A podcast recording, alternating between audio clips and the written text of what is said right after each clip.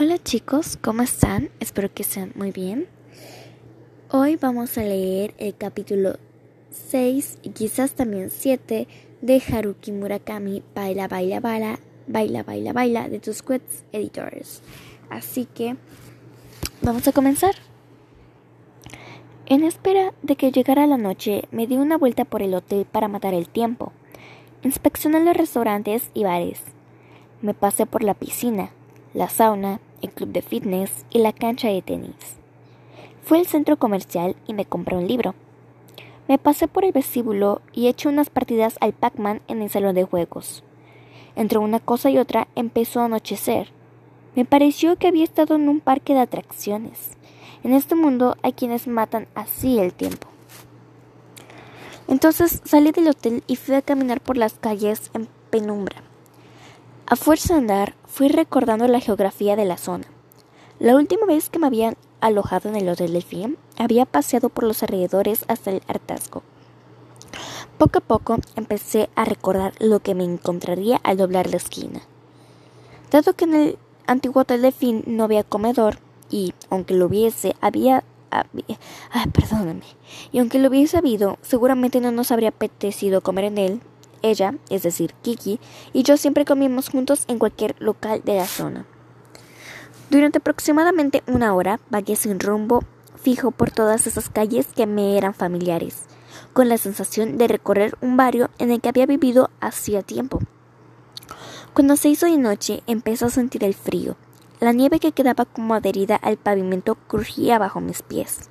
Pero no soplaba viento, no soplaba viento y disfrutaba del paseo.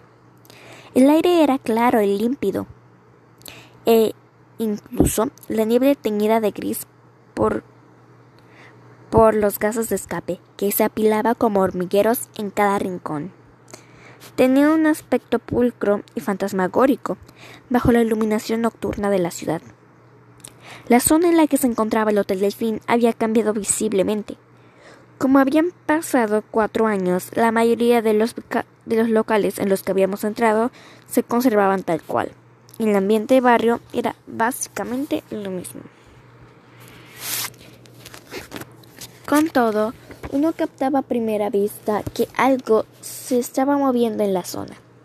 Varios locales habían cerrado y junto a ellos habían colocado rótulos en los que se anunciaban nuevos planes de edificación.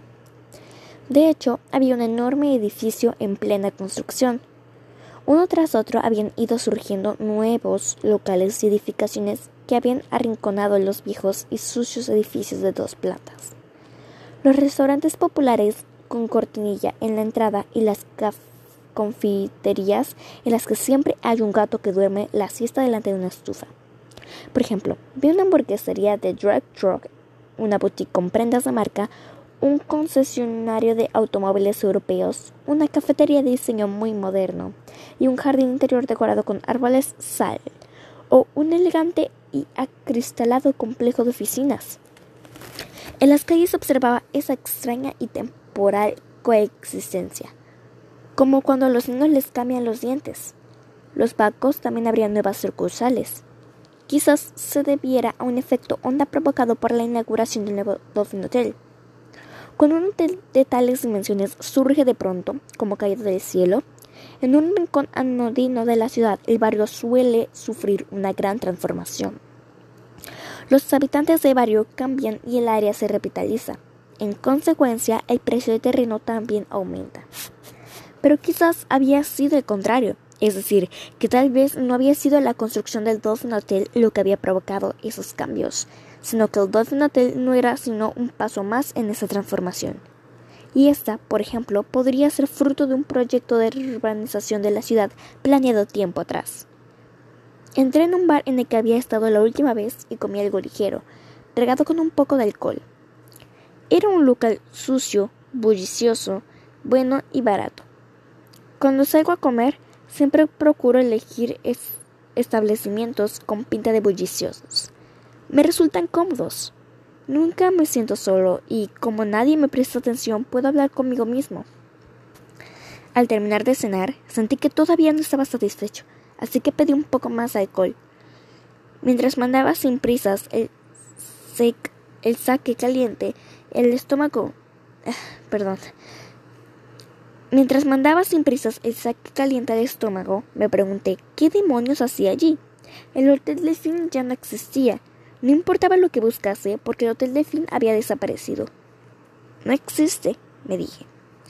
En un lugar habían construido un ridículo hotel equipado con alta tecnología que parecía la base secreta de la Guerra de las Galaxias.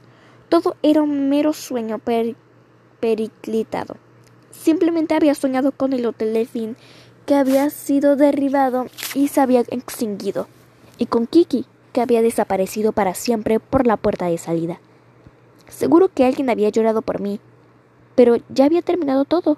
En ese lugar no queda nada. ¿Qué más buscas aquí? me pregunté. Es cierto, pensé. Creo que incluso llegué a decirlo en voz alta. Tienes razón. Aquí ya no queda nada. No hay nada que buscar. Mis labios se, se cerraron con firmeza y durante un rato clavé la mirada en la jarrita de salsa de soya que había sobre la barra. Cuando uno vive solo durante mucho tiempo, suele quedarse mirando fijamente las cosas. De vez en cuando también hablas contigo mismo. Comes en locales concurridos. Sientes un cariño especial por un sabarú de segunda mano y poco a poco te vas quedando anticuado. Salí del local y me dirigí al hotel. A pesar de que me había alejado bastante, no me costó encontrar el camino de regreso. El Dolphin Hotel se divisaba desde cualquier lugar elevado de la zona. Llegué sin problemas, como los Reyes Magos de Oriente llegaron a Belén guiados por una estrella.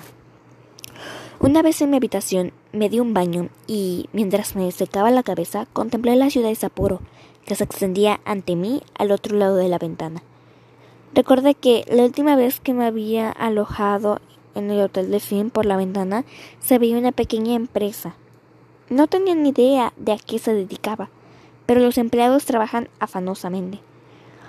Todos los días asistía en la misma escena que ¿qué habría sido de la empresa? Entre los empleados había una chica muy guapa. ¿Qué habría sido de ella? ¿Y a qué se dedicaban? Como no tenía nada que hacer, me puse a dar vueltas por la habitación. Luego me senté y vi la tele. Solo echaban basura. Me sentí como si me estuvieran mostrando vómitos artificiales. Al ser artificiales no ensucian, pero cuando uno se para para mirarlos, tiene la sensación de que está viendo vómito de verdad. Apagué la tele, me vestí y subí al bar de la vigésimo sexta planta. Me acomodé en la barra y pedí, una y pedí un vodka con soda y un poco de limón exprimido. A través de las paredes de cristal se admiraba el paisaje nocturno de Sapporo. Decididamente, todo me recordaba a las ciudades especiales de la Guerra de las Galaxias. Por lo demás, era un bar tranquilo y agradable. Y sabían preparar las copas. El vidrio de las copas también era de buena calidad. Cuando una chocaba con otra, producía un tintineo delicioso. Aparte de mí, había otros tres clientes. Dos hombres de mediana edad bebían whisky, sentados en una mesa del fondo, mientras charlaban en voz baja, para que no, para que no se les oyera. No sé de qué hablarían, pero parecían tener una conversación importante. Quizás estuviesen pergeñando un plan para asesinar a Dad Darth Vader. En una mesa situada a mi derecha, una niña de 12 o 13 años, con los articulares de Walkman puestos, se tomaba una bebida con una pajita. Era guapa, su cabello largo y de un liso poco natural. Caía suavemente y con encanto sobre la mesa. Tenía las cejas largas y sus ojos, y sus ojos eran diáfanos. La niña tamborileaba con los dedos sobre la mesa, al ritmo de lo que escuchaba. De toda su persona, tan solo esos dedos finos y delicados resultaban un tanto infantiles. Tampoco podía decirse que fuese madura para su edad, pero algo en ella permitía entender. No, podía decirse que fuese madura para su edad, pero algo en ella permitía.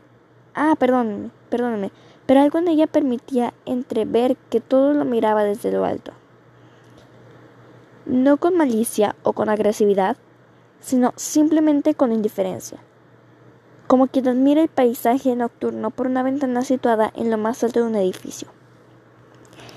En realidad, sin embargo, la niña no miraba a ningún lado. Daba la impresión de que nada entraba a su campo de visión.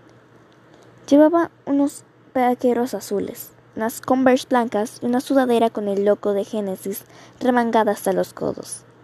Mientras tamborileaba con los dedos, concentrada en la cinta de Walkman, de vez en cuando esbozaba con sus pequeños labios vagos fragmentos de palabra.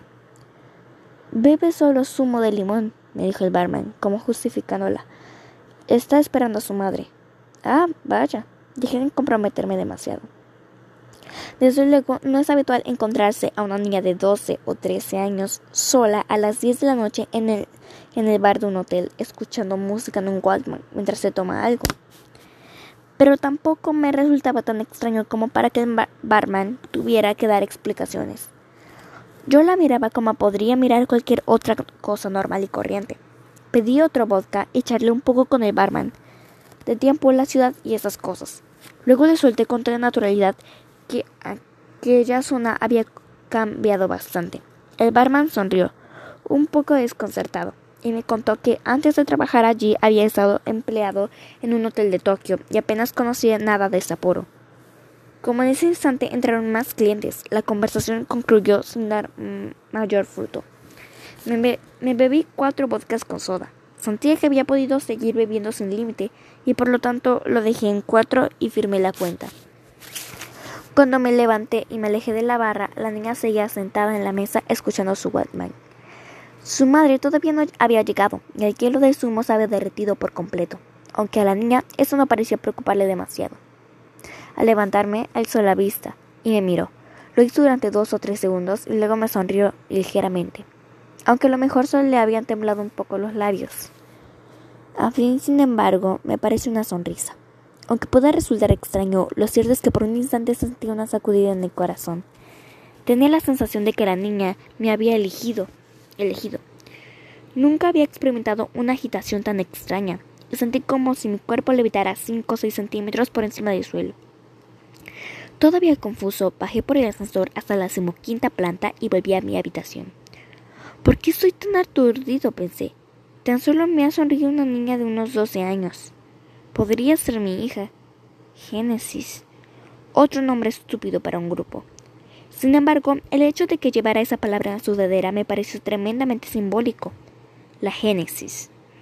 Pero, ¿por qué tienen que ponerse los grupos de rock nombres tan grandilocuentes? me pregunté. Me tumbé en la cama sin descalzarme y, con los ojos cerrados, intenté recordarla. El Walkman, los dedos blancos tamboleando sobre la mesa. Génesis, hielo derretido. La Génesis. Así, inmóvil y con los ojos cerrados, sentí como el alcohol circulaba lentamente por mis entrañas.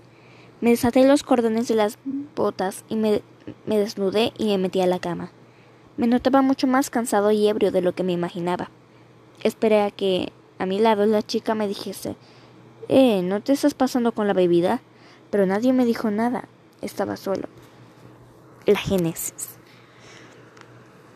Estiré el brazo y apagué la luz. A oscuras, de repente pensé que quizás esa noche soñaría con el Hotel Delfín. Pero al final no soñé con nada.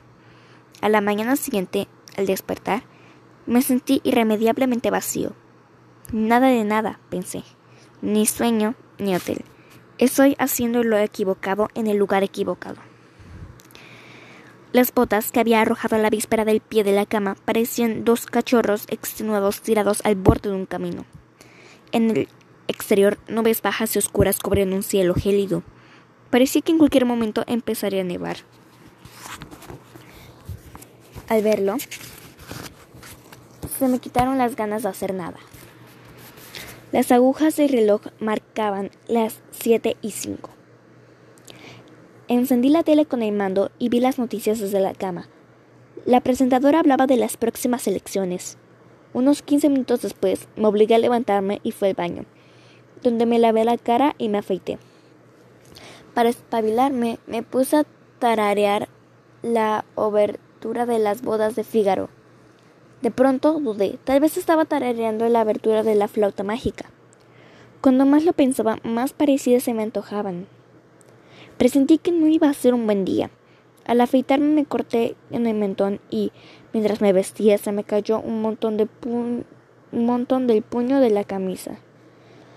Cuando fui a desayunar, volví a encontrarme con la niña a la que había visto la noche anterior en el bar. Estaba con una mujer que debía ser su madre. Esta vez no llevaban los auriculares, que al igual que la noche anterior vestía la sudadera de Génesis y bebía té con pinta de estar muy aburrida. Apenas había tocado el pollo y los huevos revueltos. Su supuesta madre era una mujer menuda, de poco más de cuarenta años. Llevaba el cabello recogido por detrás y vestía un jersey de su ay, perdón. Jersey de charrera. Jersey, perdónenme, perdónenme.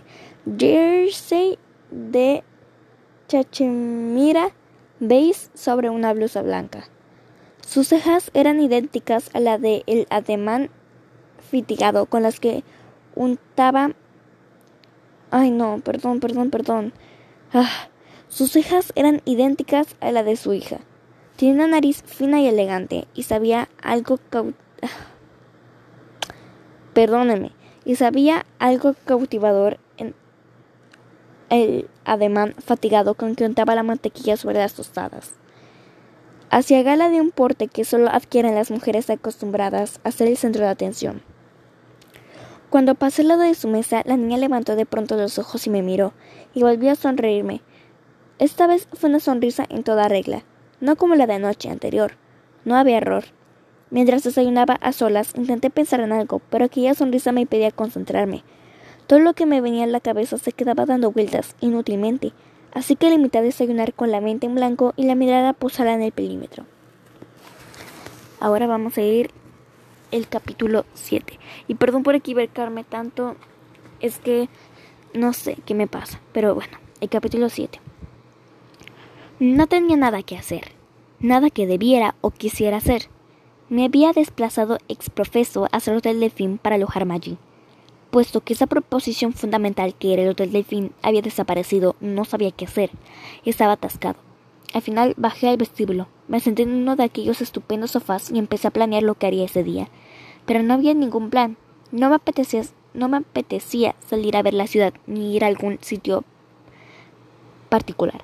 Pensé en entretenerme yendo al cine, pero no había ninguna película que me apeteciera ver, y al mismo tiempo, la idea de viajar hasta Sapporo para pasar el rato metida en un cine me parecía ridícula. ¿Qué podía hacer? Nada. Eso es, ¿por qué no vas a peluquero? se me ocurrió de repente. Bien pensado, en Tokio siempre andaba ocupado y nunca tenía tiempo de ir. Ya hacía casi un mes y medio que no me cortaba el pelo. Era buena idea, sana y provechosa. Estaba ocioso, ¿por qué no ir al peluquero? Tenía lógica. Era, en cualquier caso, una opción muy respetable.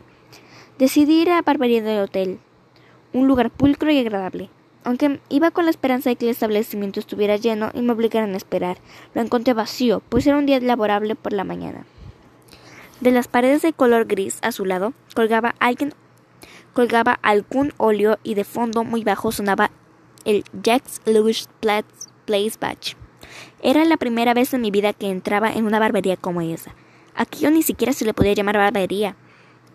Como nos descuidamos, van a empezar a poner canto gregoriano en los lavabos públicos y Richie Sakamoto en las salas de espera de las oficinas de las agencias tributarias.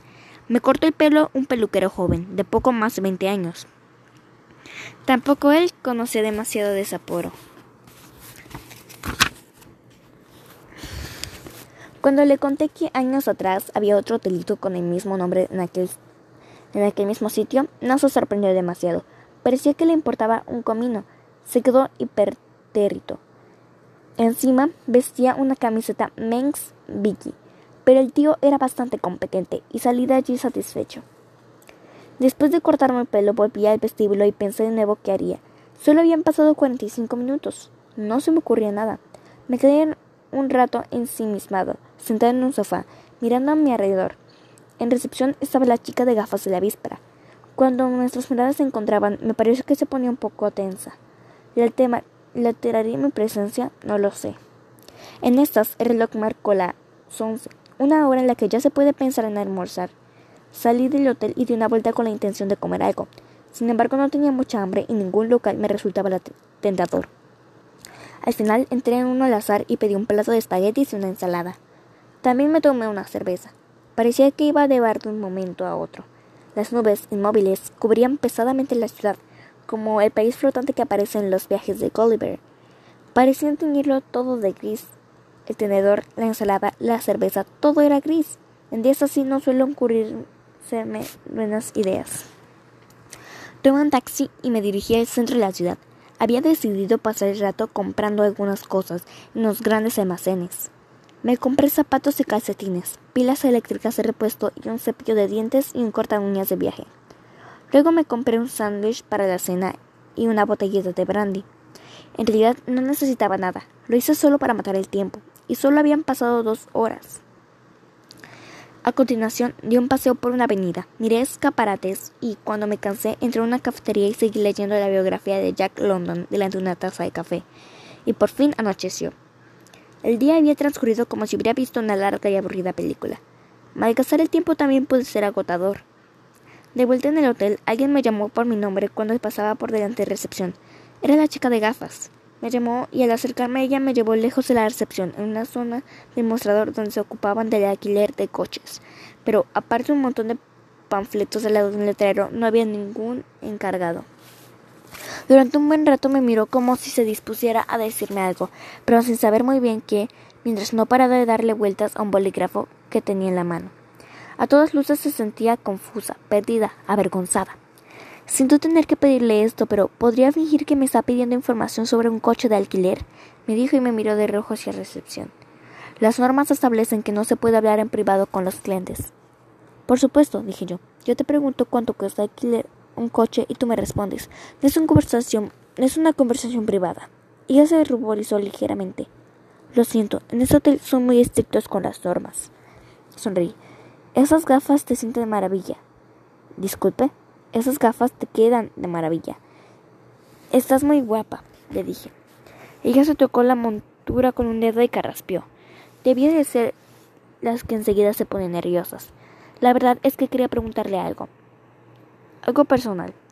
Me hubiera acusado acariciarle la cabeza para tranquilizarla, pero me quedé callado y la miré. Es sobre el hotel de que me habló usted ayer, prosiguió en voz baja. El que tenía el mismo nombre que este, ¿Cómo era el hotel? ¿Era un hotel decente? Cogí un folleto sobre el alquiler de coches y fin que lo leía. ¿Qué quieres decir con un hotel decente? Ella escribió las solapas de blusa blanca y volvió a carraspear. Pues no sé cómo decirlo. Era un hotel de mala nota, un hotel sitio por el estilo. Es que me tiene intrigada lo del hotel. Alcé la vista. Tal y como recordaba, tenía unos ojos bonitos y dulces. Cuando la miré fijamente volvió a ruborizarse. No sé a qué te refieres con lo de que estás intrigada, pero el caso es que si me pusiera a hablar del tema tendría para rato. Creo que ese no es un lugar más adecuado para hacerlo. Además, tú debes de estar ocupada. Ella miró de, su, sayo a los compañeros que atendían la recepción. Luego se mordió suavemente el labio con sus bonitos dientes. Parecía indecisa, pero al final asintió.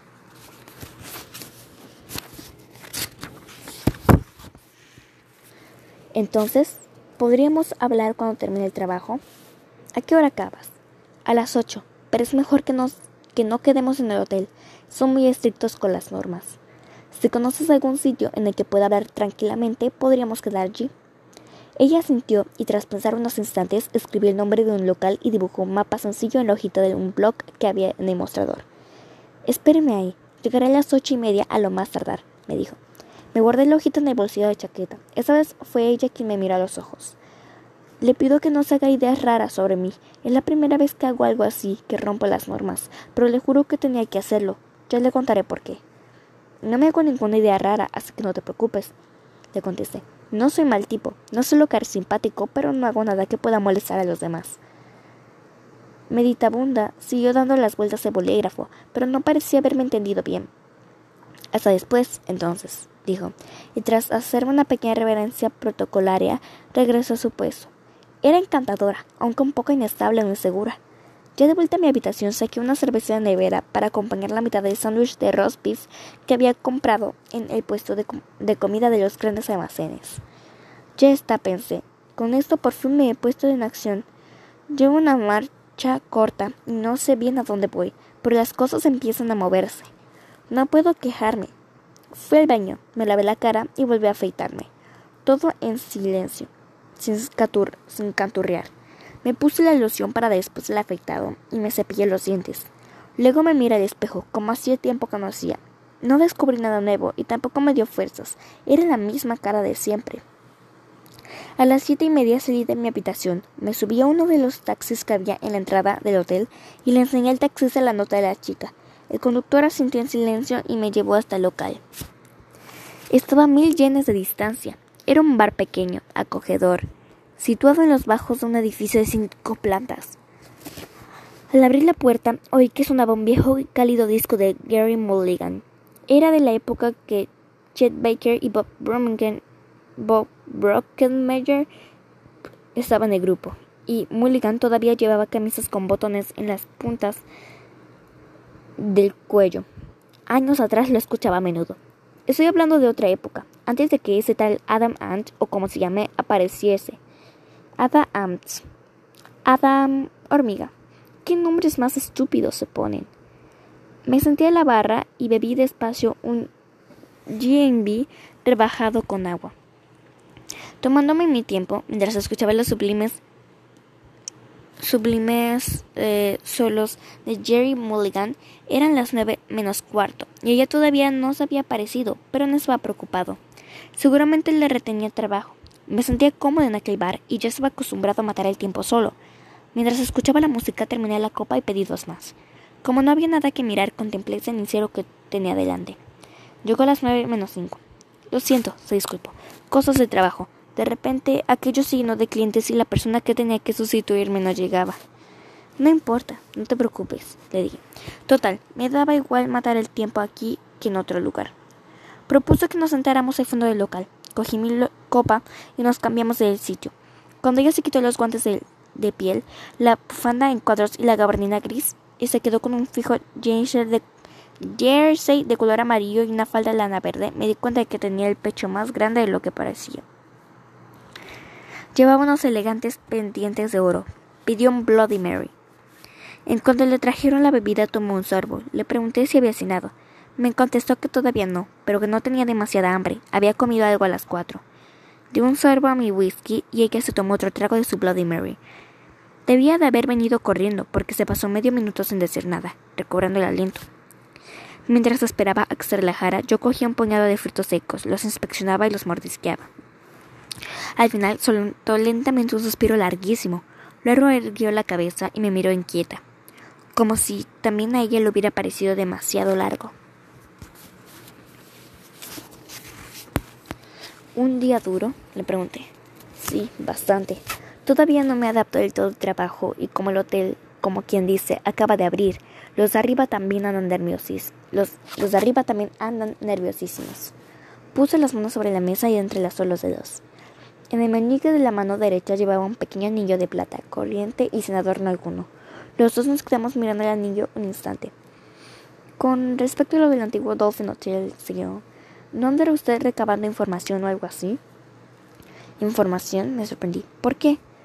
Solo preguntaba, dijo ella. Guarde silencio. Ella dirigió la mirada hacia un punto fijo de la pared mientras se mordía el labio.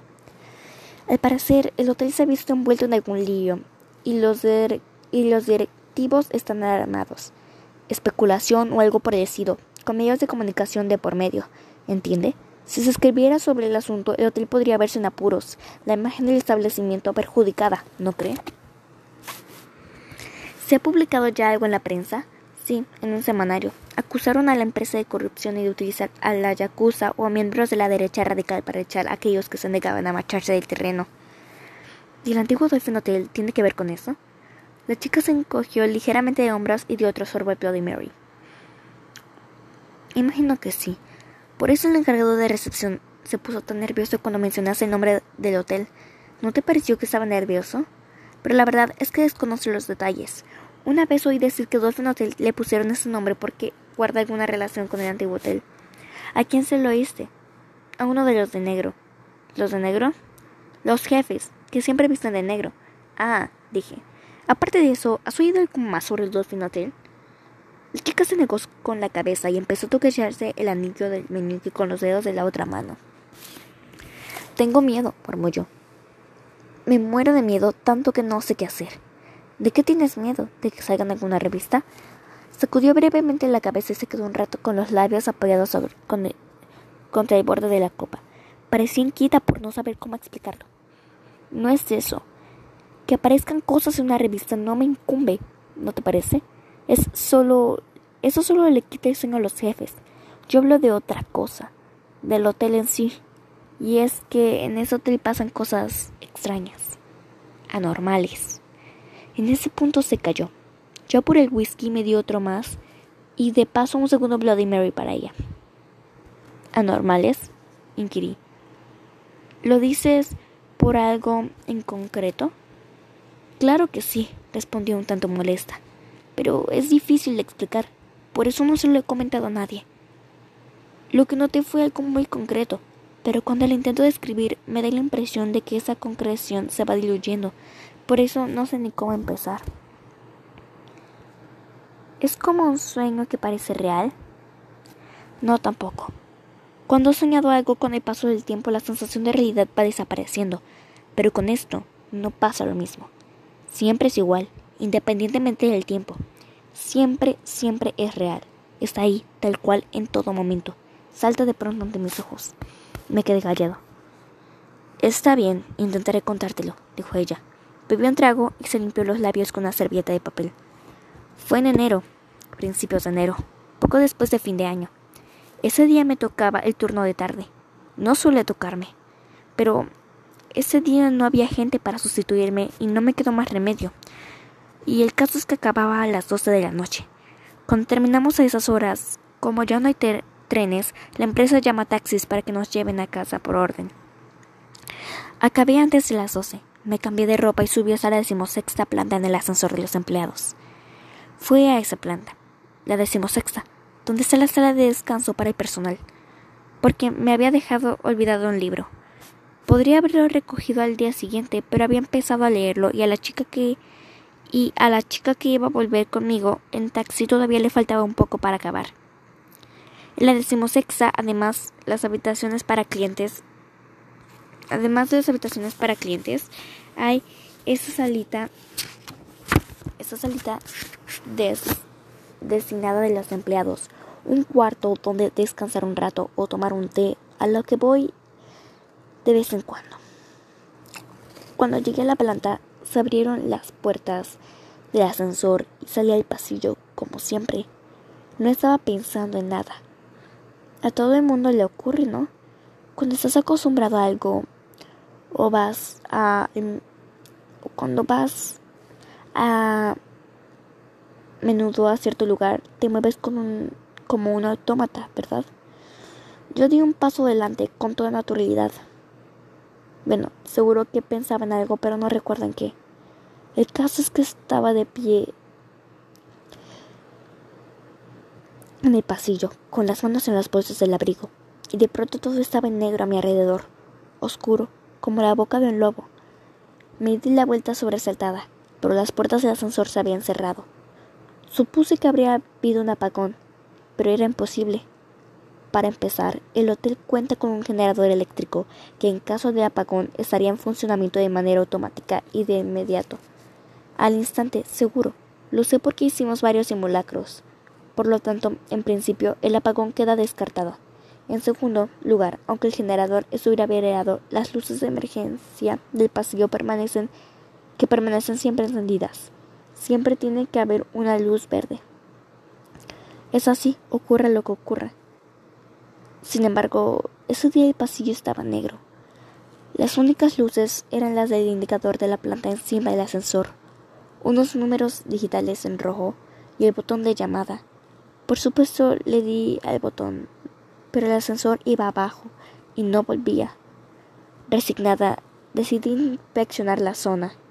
Tenía miedo, por supuesto, pero al mismo tiempo empecé a agobiarme por todo el problema de, de que eso representaba. ¿Lo entiendes? Negué con la cabeza. Pues porque si de pronto se va la luz, quiere decir que existe algún problema en el funcionamiento del hotel, ¿no? A nivel de la electricidad... Ah, no, perdón, a nivel eléctrico, estructural o lo que sea, lo que provocaría un gran embrollo Tendríamos que sacrificar días festivos, aumentar el número de simulacros. Los jefes andarían con los nervios a flor de piel, justo cuando empezaba a aclimatarle. Le dije que lo entendía. Cuanto más pensaba en los problemas que traería, más me cabreaba. El cabreo pudo más que el miedo, así que decidí ir a ver qué pasaba. Avancé dos, tres pasos, lentamente, y noté algo raro. Mis pasos no sonaban como siempre. La sensación al pisar la alfombra no era la de siempre, era más áspera. Yo soy muy sensible para esas cosas, así que no cabía duda. Además, también el aire era distinto. No sé cómo describirlo, como estancado y olía a. Mm.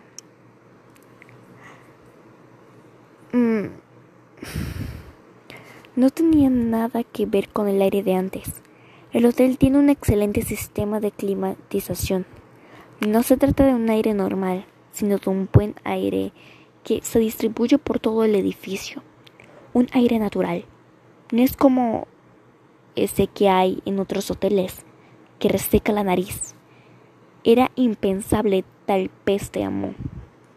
Aquel aire era, en pocas palabras, aire viejo, de hace dos décadas.